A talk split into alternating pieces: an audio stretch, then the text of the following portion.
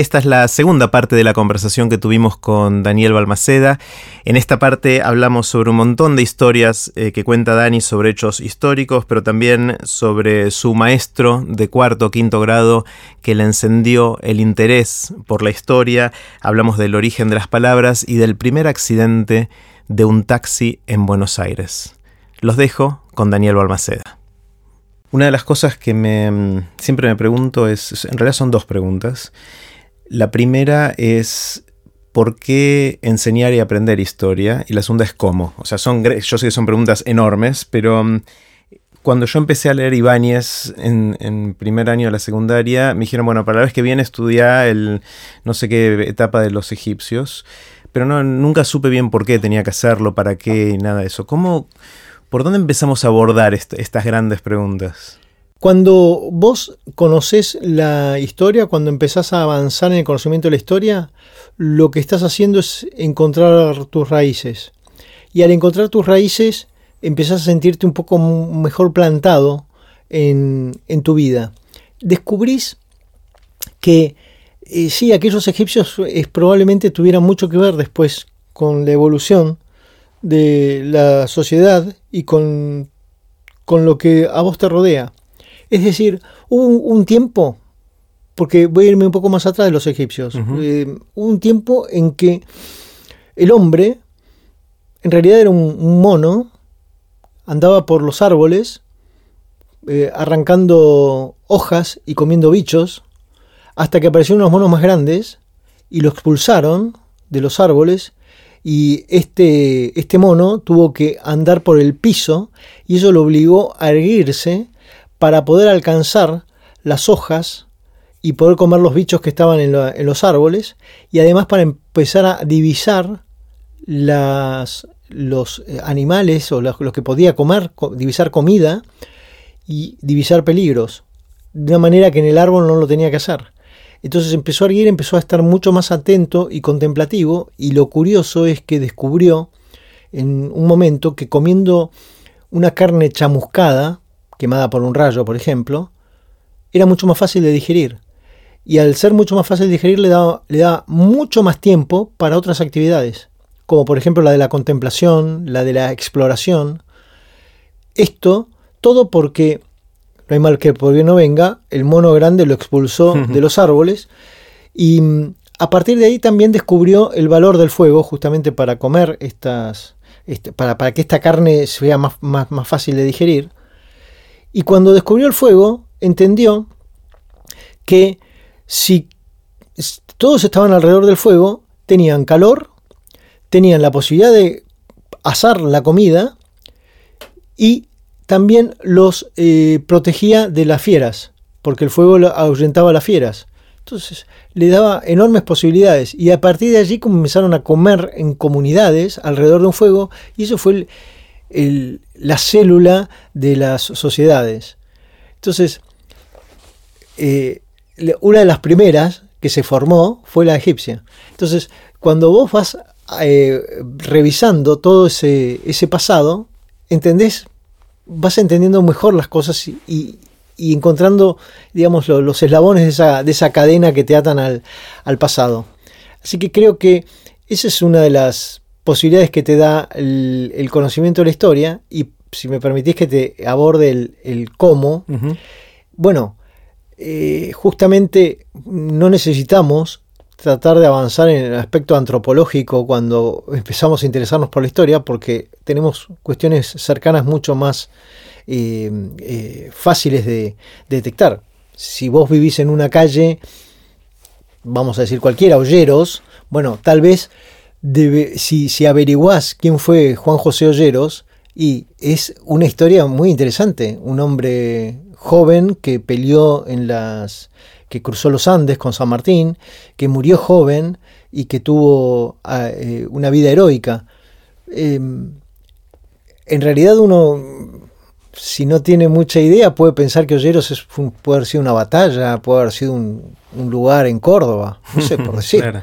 Eh, pero Juan José Olleros tiene eso. Entonces, ya el hecho de conocer el, nombre de las calles eh, que, por donde uno vive, son ciertos este, caminos hacia el, hacia el conocimiento de la historia y también, seguramente, donde uno vive, pasaron cosas. Entonces, si yo paso por Libertador y Sánchez Bustamante, pienso, sí, acá fue, bueno, por conocimientos de historia, acá fue el primer choque del taxi, en el primer taxi que chocó fue en 1905, en esta, acá en Libertadores Sánchez Bustamante. Sánchez Bustamante. Claro, eh, volvía, traía a, unos pasajeros desde el Parque 3 de Febrero, que era la, zona donde todo el mundo iba a pasear, era habitual.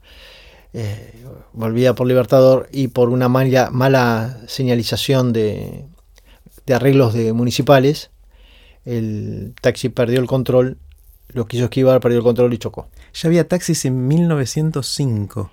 Sí, ya había taxis. En, eh, en realidad eran autos con chofer, digo chofer porque era, se decía así, em, pero el taxi en realidad, llamado como nosotros lo, lo llamamos, es posterior a 1910, porque en 1910 recién se colocaron las, las máquinas para medir la tasa por metro, ¿no? el taxímetro, porque se generaban muchas discusiones de eh, cuánto había que pagar. Claro. El pasajero, hoy, hoy sigue pasando, ¿no? El pasajero considera que un viaje este, costaba tanto y el, taxista o el, chofer, en este caso del auto de alquilar, considera que era otro, así que el aparato para medir eh, la tasa por el metro eh, se, se, tornó obligatorio a partir de 1910 y entonces se llamaba primero tachómetro. Le decimos al tacho también, al taxi, y este, luego taxímetro y eh, abreviándolo nosotros le decimos taxi al, vehículo. Así que, eh, bueno, fíjate que nosotros a partir de em, decir que hubo un choque en 1905 de un taxi, em, Sabes, por ejemplo, que el taxi, los, eh, heridos los fueron trasladados ahí muy cerca al Hospital Rivadavia, que en esa época era un hospital de mujeres, o sea que fue tal la emergencia que decidieron que el Hospital Rivadavia atendiera a estos, a estos hombres que viajaban a pesar de ser un hospital de mujeres. Y ya te conté un par de historias o de datos de la historia que no son habituales. No, sé, no es habitual saber que el, Hospital Rivadavia primero atendía mujeres o que... Que había eh, hospitales de mujeres, es la primera vez que escucho eso, ah. eso, eso ya me llamó la atención. Bueno, sí, porque en general, por cierto pudor, las mujeres eran atendidas en hospitales especiales, de hecho el Hospital Fernández, clásico hospital de, de Belgrano, de Palermo, era lo que se llamó en su momento un sifilicomio. Entonces solo iban a atenderse las personas con sífilis, lo que hacía que uno no quisiera, pero ni, digamos, por, por pudor, este, tener que ir a, atenderse en una emergencia, en nada, al, Fernández. Em, y después eh, esto de los autos de alquiler te lleva a conocer, pero ¿por qué? Y bueno, porque los primeros autos que llegaron allá en 1898, 1899, eh, los propietarios no los usaban todo el tiempo y consideraban que una forma de amortizarlos era que la persona que los manejaba, que no, generalmente no eran ellos, era un chofer, eh, llevara gente y cobrara por ese... Hoy lo llamamos Uber a eso. Los, ese exactamente. Bueno, pero fíjate que con Uber, eh, digamos, la, evolución del transporte ha tenido esas características.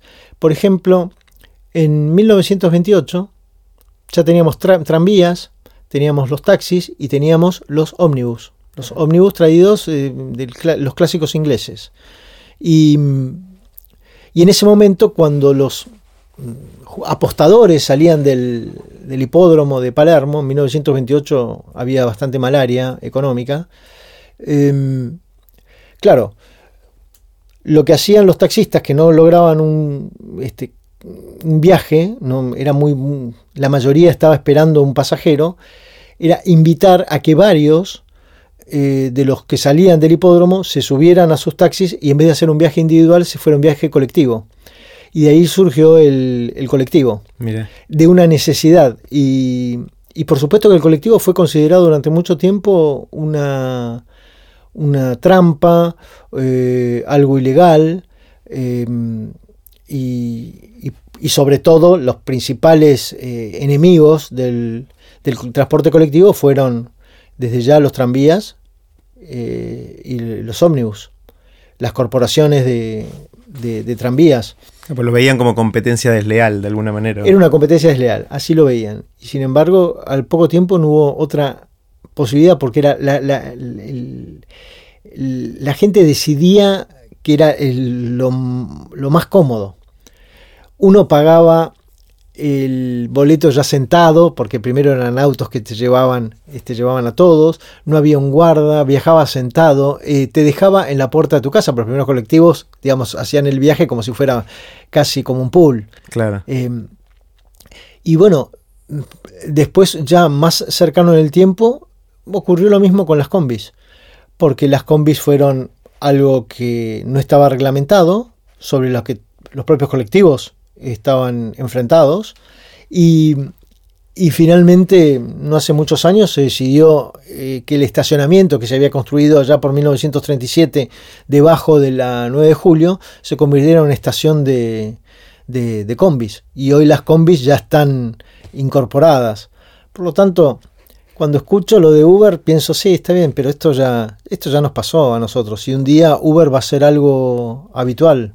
Eh, sobre lo que no, nosotros no vamos a tener poder de, frenarlo. O si hay, si hay fuerza económica y de conveniencia y de esas cosas, tarde o temprano las cosas se, se terminan acomodando. sí, sí, terminan acomodando. Sí. Bueno, en el transporte, esos, eh, justamente estos ejemplos de históricos me permiten ver a mí cuál debería ser la natural evolución de, Uber en, en las ciudades de la Argentina. Claro.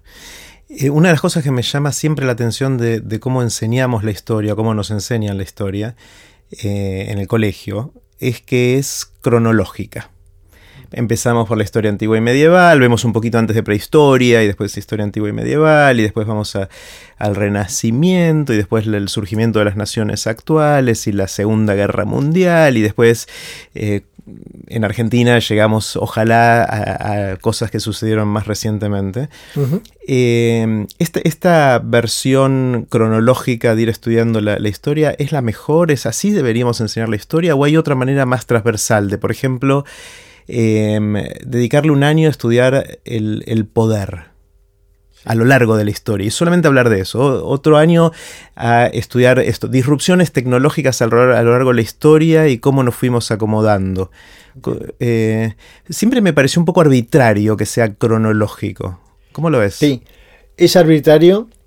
hay que tener en cuenta que mm, la, forma de enseñar nosotros no la inventamos, sino que la importamos en todo caso y que naturalmente uno cree que si vos vas aprendiendo em, en forma consecutiva los hechos de, la historia, los vas a ir comprendiendo mucho mejor. Porque para que entiendas la necesidad de San Martín de cruzar los Andes en 1817, tenés que comprender que él estaba muy interesado que en 1816 se declarara la independencia para justamente poder salir de su territorio con un ejército de un soberano, de una nación soberana. Entonces, para San Martín era muy importante la declaración de independencia. Se declaró la independencia el 9 de julio y recién en el 17, eh, a comienzo del 17, cuando bajaron las nieves, pudo hacer el cruce de los Andes. Pero antes del 16 tuvo que estar 1810. Y entonces la necesidad de estudiarlo en forma cronológica es de entender que vamos progresando y que tal hecho desencadena en tal otro y tal otro y tal otro. Entonces, para ciertas edades, tal vez es la manera más sencilla de abordarlo. Ahora, si a mí me dijeras mm, que tengo que tomar un curso y que ese curso tengo que hacerlo eh, apasionarse por la historia y de ninguna manera llevaría eh, ese camino, porque me parece que en general uno se, eh, se entusiasma a partir de hechos que puede conocer o dominar. Y la verdad es que cuando a mí me hablan de los egipcios, estoy muy lejos de, comprender todo sobre los egipcios. todo. Es decir, no, no, no voy a entender ni, por supuesto no voy a entender sus valores, pero no voy a entender ni siquiera a esa sociedad donde eh, creemos que, sobre todo que había un montón de esclavos, por ejemplo, que, llevaban piedras y, no eran esclavos, es decir, es una, historia mucho más compleja eh, de, la que, de la que hemos aprendido. Ahora, ¿Qué haría yo con un grupo que me dicen, bueno, e, este grupo lo tenés un año para aprender historia? Buscaría en dónde está el punto débil en donde la, historia empieza a, tomar color. No sé si tendríamos que salir a caminar por el barrio o en ponernos a hablar y ver dónde emerge el entusiasmo. Si emerge en San Martín, si emerge en, eh, en Colón, si emerge en eh, la Revolución de Mayo o en el, el, primer choque de un taxi. Eh, bueno, el primer choque de un taxi, exactamente. Y a partir de ahí uno puede ir construyendo eh, una sucesión de hechos históricos eh, que no, no, tienen por qué ser cronológicos, pero que sí los van a llevar a ellos a, entender que hay un, ejercicio de, búsqueda del pasado atractivo o, viajes hacia el pasado atractivos. Y, entonces me parece que es mucho mejor eso y que el, viaje lejano y frío hacia otras culturas, hacia, otros, hacia otras regiones, inclusive hacia, a veces lejano y frío hacia nuestro propio pasado. Porque em, a veces vos podés creer que hay épocas grises en la historia argentina y si las revisás un poco y si las venís llevando desde otros contextos ya dejaron de ser grises. Cuando, cuando arribás a esa estación está llena de colores y de, de, fascinaciones. Una de las cosas que debatí con varios de los invitados a aprender de grandes es la en el desafío de la educación la diferencia entre enseñar contenidos, por ejemplo en la versión más cronológica de la historia, la diferencia entre eso y generar el entusiasmo e interés de largo plazo en la gente de poder interesarse por eso, de, encender una llamita que va a estar viva durante toda la vida eh, y tener ganas de leer más, ¿no? Y, y, cuánto más importante es lo segundo que lo primero en la formación de la gente, porque yo de los egipcios que leí de Baños no me acuerdo nada, pero de las veces que vos u otros me contaron algún, esto, la historia del choque del 1905 no me lo voy a olvidar más. Y cuando pase por Sánchez Bustamante y Libertador, voy a pensar en vos. Eh, sí, sí, sí. Eh, es como que hay algo que lo hace más, eh, más palpable. Absolutamente, es que es más palpable. Es decir, es algo que vos podés reconstruir y, y, es un viaje que puedes hacer hacia ese pasado porque lo tenés acá a mano. En general lo que, lo que ocurre cuando vos decís, bueno, eh, esa llamita, bueno, de hecho yo la tuve esa llamita. En algún momento mis abuelos y algún maestro en primaria, algún maestro, digo, digo, Diego del Pino, no algún maestro. Con nombre y eh, apellido. Claro, me encendieron la llamita de la historia. Y entonces, eh, si bien estuve lejos de pensar que tenía algo que ver con mi vida en la historia en aquel tiempo, eh, sin duda, hagamos, ahora haciendo un repaso, entiendo perfectamente cuáles fueron los atractivos que, ellos eh, pusieron arriba de la mesa en, su momento. Y eh, me parece mucho más importante generar ese deseo y esa, esa pasión, esa, esa emoción hacia un hecho histórico o hacia los hechos históricos que tratar de meter con forceps un montón de fechas y cuestiones. Pues fíjate que nosotros decimos, bueno, y Belgrano, Belgrano, cuando nos tocaba estudiar, bueno, la, batalla de Tucumán, 24 de septiembre de 1812, decís, la batalla de Tucumán, 24, el 24 de septiembre de 1812, a las 8 de la mañana, Belgrano se cayó del caballo por los estampidos, porque su, caballo no, no, resistió los estampidos de los cañones. Y eso fue visto como un mal presagio por todos los paisanos del ejército del norte. El jefe se había caído, o sea, estábamos perdidos. Pero además, en esa, en esa batalla de Tucumán, eh, se enfrentaban ejércitos que no tenían uniformes. Y entonces era una, tal la confusión que tomaban prisioneros eh, los patriotas a, los, mismos patriotas. Eh, e inclusive se, dio la situación de que el que hoy conocemos como la General Paz, el general en ese momento teniente José María Paz, se enfrentó a un soldado y le dijo a qué ejército, ¿usted a qué ejército pertenece? Y el tipo le contestó al nuestro para evitar que... Qué buena respuesta. Claro, eh, bueno, y en esa misma, en esa misma batalla, en un momento, eh, en medio de la polvareda, cruzó una manga de langostas y sentían los impactos que podían ser de, podían ser de balas y eran langostas.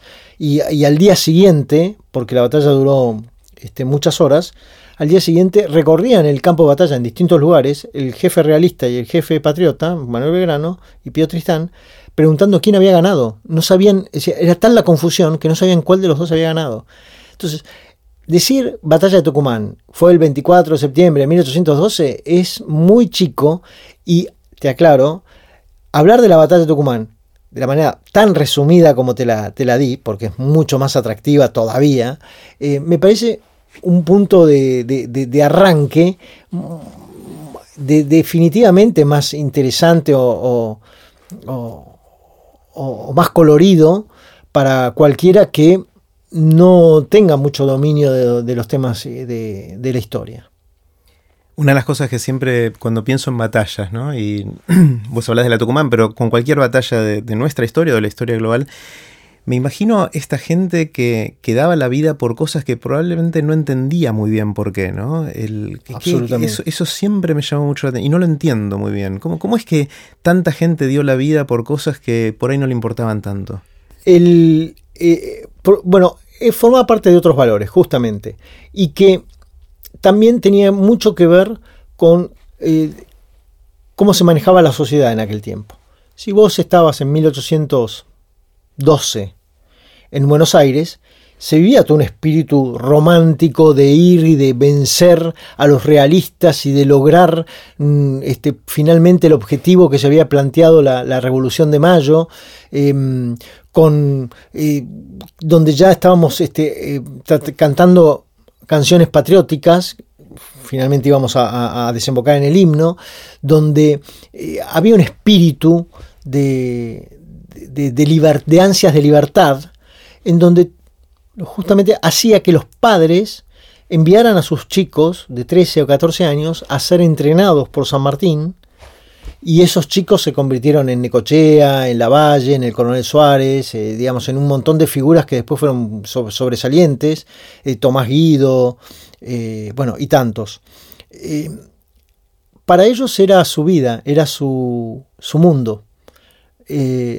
no concebían otro, otro destino que el formarse como militares e ir a lograr las glorias.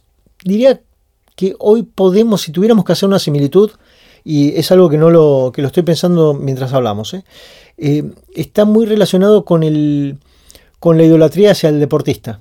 Ah, el deportista de hoy eh, alcanza ciertos lugares de, de, admiración que también lo tenían los soldados. Es decir, justamente vos llegabas con un cuerpo de granaderos, de hecho, hablo, menciono a los granaderos porque fue un un grupo formado por el propio San Martín, que él mismo le diseñó los uniformes, que eran realmente llamativos, eh, como este, donde iban.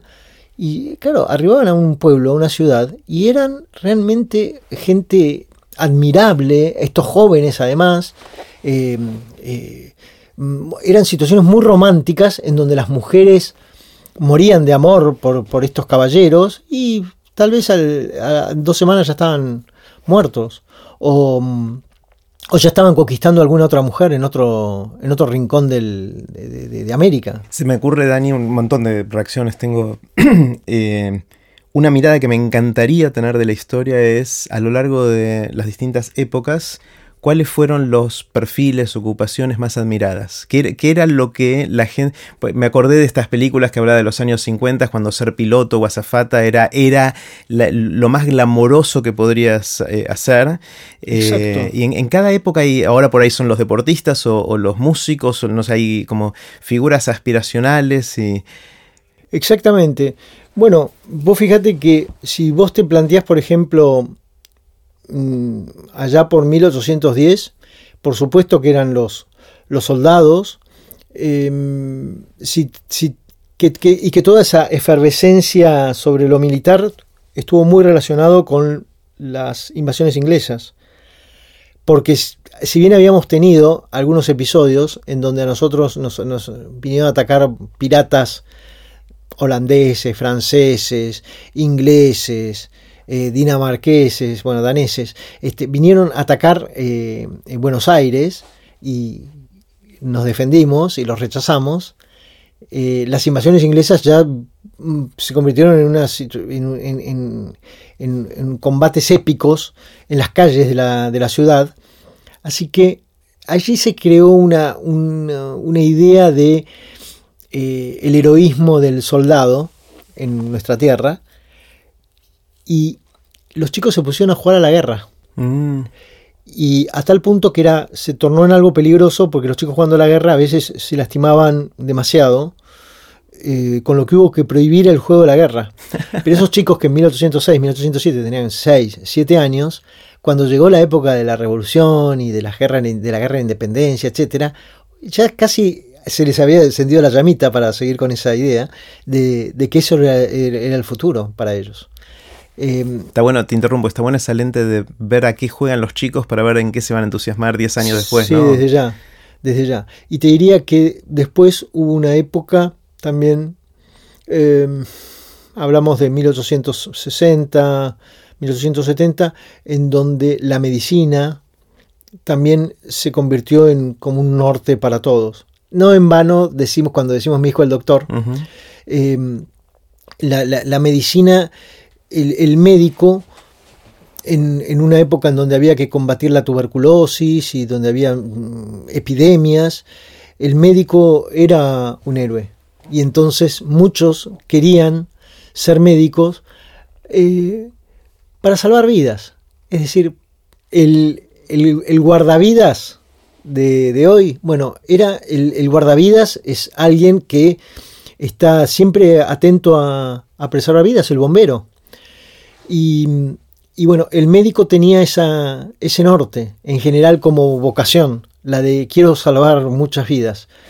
Y, era una personalidad eh, altamente respetada. Y me voy a ir a, casos mucho más cercanos como el doctor Ilia.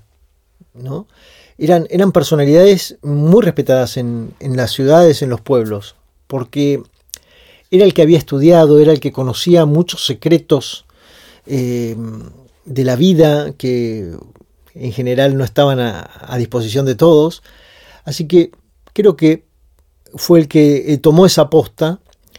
Y bueno, vos lo planteaste, pero te diría que recién a partir de 1912, o sea, mucho antes del 50, ya los primeros aviadores eran intrépidos, eran arriesgados.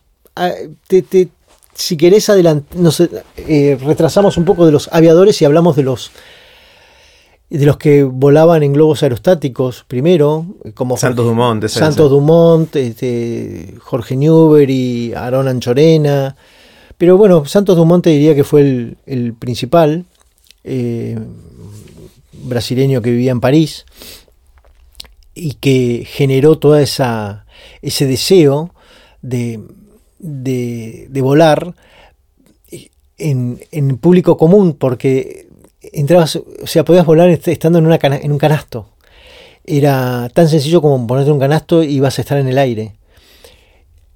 Y el privilegiado que subía al canasto iba a tener miles y miles de personas mirándolo con admiración desde, desde la Tierra.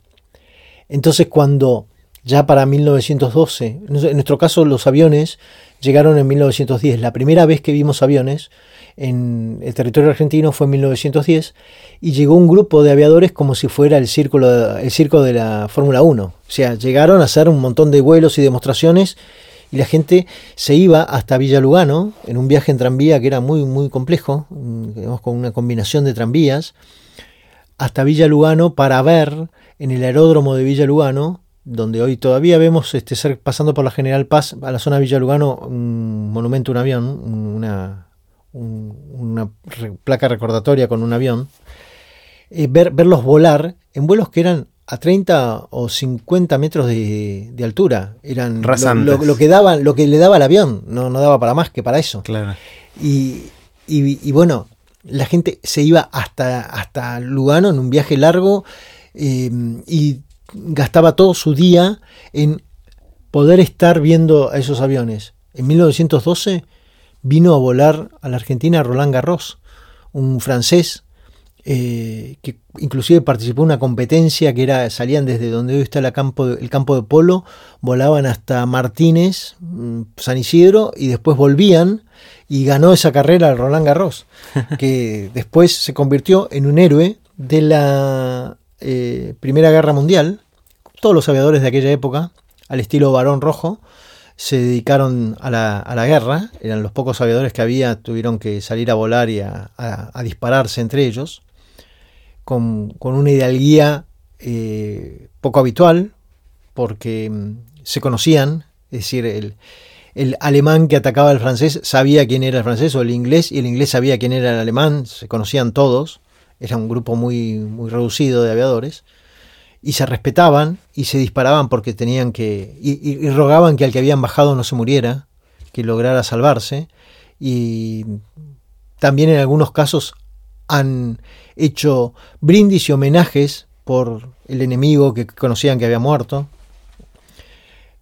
Eh, en, esa, en, esa, época eh, el aviador se convirtió en una, en una figura... Eh, Era el celebrity del momento. Exacto. Y después te diría que ya empezó a tener un lugar muy importante Hollywood. Y cuando digo Hollywood es porque las mujeres en la Argentina y en el mundo querían ser iguales a las, a las chicas que aparecían en las, las vistas de cine. Los hombres también. Entonces, Hollywood empezó a marcar, en, por supuesto que en Occidente, estereotipos eh, que fascinaban. Y entonces los Playboys, eh, nosotros tuvimos muchos, los Playboys comenzaron a ser figuras eh, admirables porque llevaban, podían llevar adelante esa vida de lujo, de, desprendimiento, de pasiones, de, claro, eh, muy distinta de la vida corriente de cualquiera que se levantaba la mañana, iba a laburar, el fin de semana era el momento que tenía que aprovechar con su familia para ir a pasear por el zoológico, y su vida estaba muy reducida a eso. Y estos hombres viajaban por el mundo, vivían la noche, conocían mujeres, eh, apostaban en los casinos, eh, se codiaban con gente de, mucho poder. Y bueno, eso, eso hizo que ya para los, los años 50 eh, Hollywood, el estilo Hollywood marcara mucho a, todos. Em, y consecuentemente por supuesto, la, moda comenzó a tener un, contexto muy eh, internacional, porque si bien vamos a volver a 1810, en 1810, cuando una mujer se quería hacer un vestido, los vestidos eran igual, casi todos muy parecidos, se llamaba estilo imperio, y cuando vemos las historias de Jane Austen, eh, vemos a las chicas con ese tipo de vestidos, la mujer se hacía su propio vestido, es decir, a nadie... Es más, en 1810 a una niña se le enseñaba eh, no eh, a leer a leer escribir, ni siquiera a leer escribir en muchos casos, sino simplemente a, saber eh, preparar algunos platos de comida, a saber coser, digamos, prepararse para ser una excelente mujer de el marido complementarlo en los temas, todos los temas de la casa. Inclusive en 1810 no se permitía, muchos, muchos no permitían que sus hijas eh, aprendieran a leer porque querían evitar que recibieran mensajes eh, de, candidatos, una manera de protegerlas. Mm. Eh, por supuesto digo protegerlas con todas las comillas del mundo, del, del, exterior.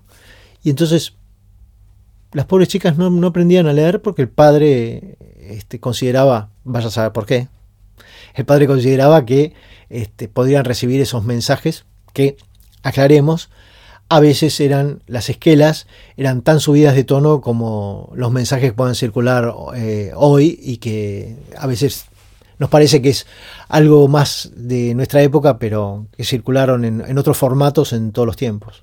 Dani, ¿cómo se llamaba tu maestro? Diego del Pino, dijiste. Diego del Pino. Del Pino.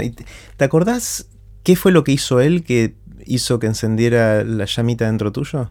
Él es un, eh, era un historiador de, muy, muy experto en, en la ciudad de Buenos Aires, algo que yo desconocía en ese momento, era simplemente mi maestro.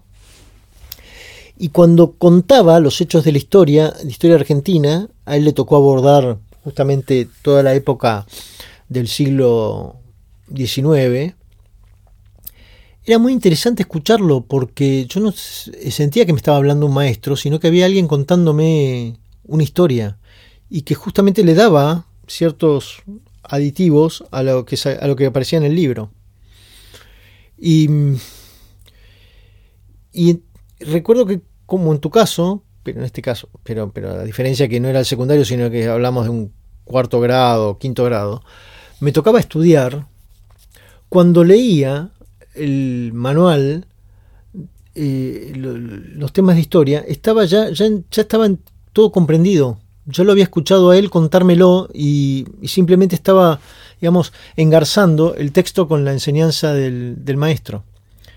Claro, después muchos, pero muchos años después, cuando lo conocí en otro contexto y me di cuenta de la, del, peso que tenía como historiador en el mundo de, la historia argentina, eh, entendí que él se podía dar el lujo de hablar de historia con, una solvencia que tal vez cuando uno está muy ceñido al programa, eh, a la currícula, al, a la necesidad de, de, completar el, este, cada una de las bolillas, bueno, eh, evidentemente se tiene que ir mucho más rápido y se pierde justamente todo ese detalle que es el más atractivo.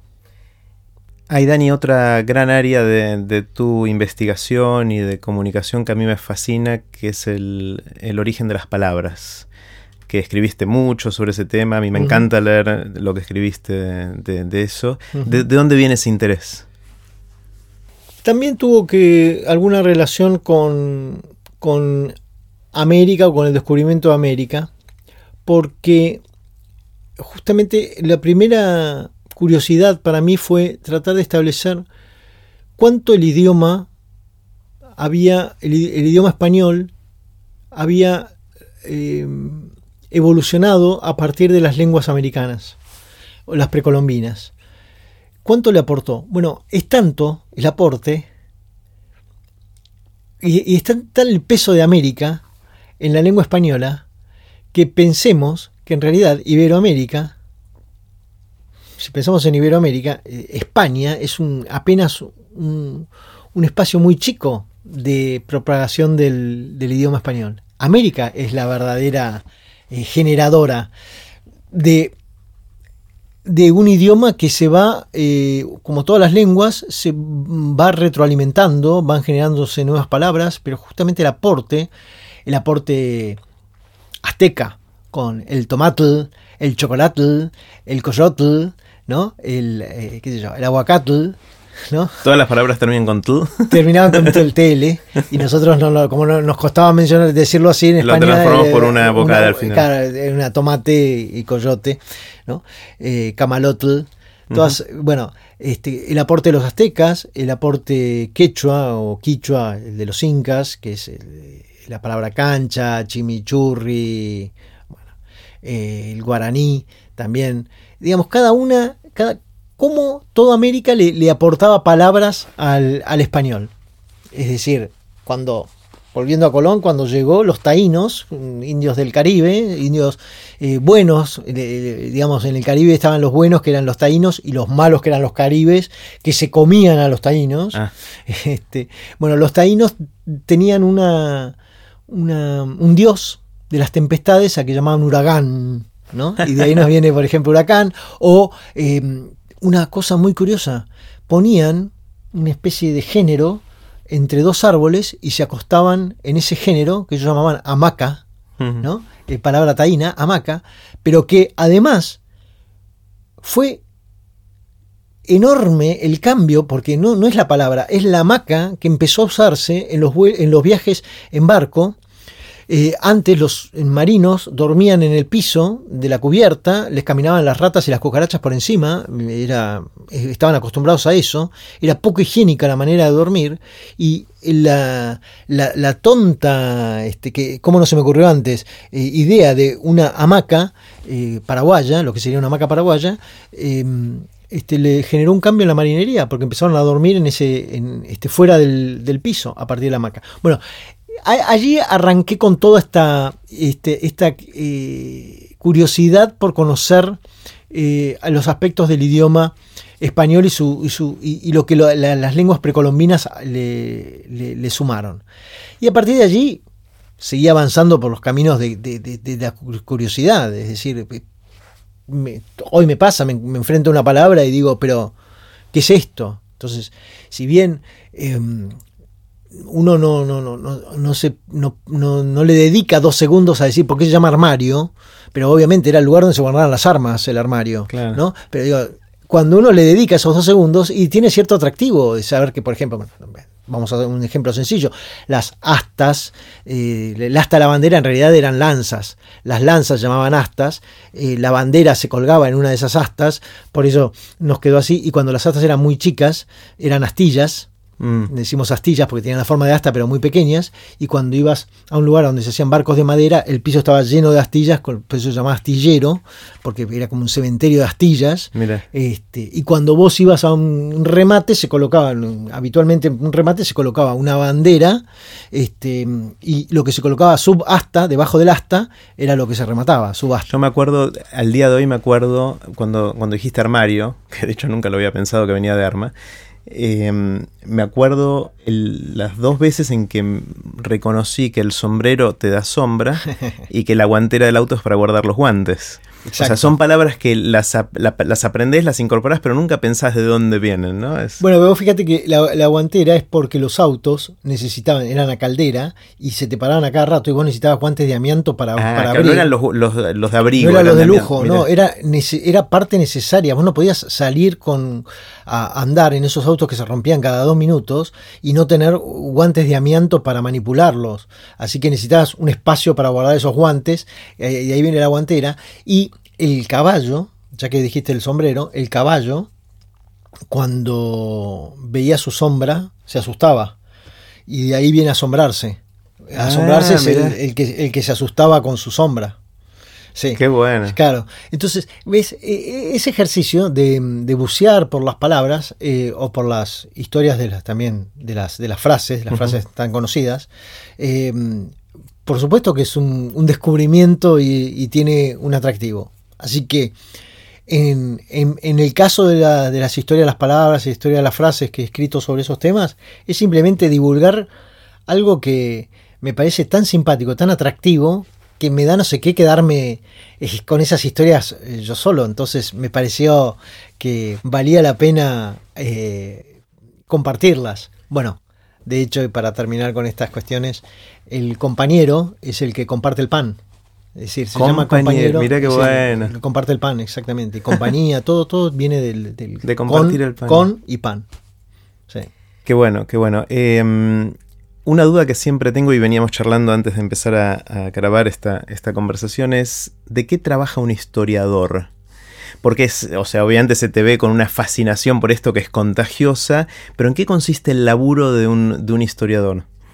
El historiador en general, su, ámbito más atractivo es el de la investigación. En general, creo que un historiador está en su salsa cuando está encerrado en un archivo. Y si se, lo olvidan adentro del archivo encerrado durante todo un fin de semana, creo que sería feliz. Enorme felicidad.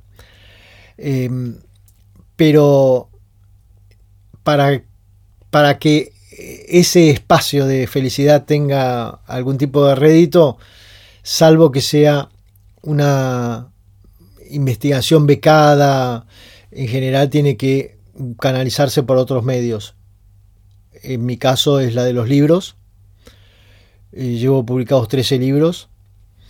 Em, también otra de las posibilidades es la de dar charlas eso es habitual también viajar mucho y poder participar en, en empresas, en instituciones, digamos que son tres rubros en los que me manejo, el de los em, empresas y corporaciones, por un lado, el de mm, las instituciones y después el de las escuelas. En esos tres rubros uno puede mm, avanzar en, la difusión de lo que ha investigado y de lo que cree que vale la pena este, compartir. Y el tercer campo es el ya de investigación, es decir, yo lo llamo algo así como un eh, consultor de historia para mm, empresas que por determinados motivos necesitan un trabajo específico eh, sobre el tema. Recuerdo que una empresa muy importante de, que está en, radicada de, química, que está radicada en la Argentina, también en Uruguay, Paraguay eh, y Chile, hizo una reunión y necesitaba que hablemos justamente de ese aspecto de cómo, eh, qué, tenemos en común los pueblos de, América y, cómo podemos pensar que todos formamos, integramos un mismo equipo. Entonces hicimos una relación con San Martín, viendo cómo San Martín, en realidad, al, elegir a sus hombres para el cruce de los Andes, las cabezas de, sus, de sus, columnas y las principales responsabilidades, no pensaba en nacionalidades, pensaba en capacidades y, y, que tampoco se encerraba en, eh, no sé, los argentinos tienen que hacer tal cosa, tal otra, sino estaba mirando hombres más que nacionalidades. Bueno, o trabajos para empresas que por ejemplo, quieren encontrar nuevos productos eh, en, el, rubro de la bebida, es habitual. He trabajado con cervezas y con vinos, eh, donde buscan nuevos productos y entonces necesitan investigar un poco acerca de, las combinaciones de, distintos productos, de cómo, cómo, cómo, es su historia y también esas, investigaciones les dan la posibilidad de, de, encontrar un nombre, algo que los atrape. Entonces, eh, en el campo de la consultoría, que yo, denomino consultoría, eh, tengo bastante trabajo y te diría que es bastante, bastante redituable, ¿no? Sí, sí. Eh, Dani, quiero hacerte un montón de preguntas cortitas, eh, casi un bombardeo de preguntas y así terminó la segunda parte de la conversación con Daniel Balmaceda. Pueden ver los links relevantes en aprenderdegrandes.com barra Balmaceda. No se pierdan la próxima y última parte en la cual le hice a Dani el bombardeo típico de preguntas de aprender de grandes.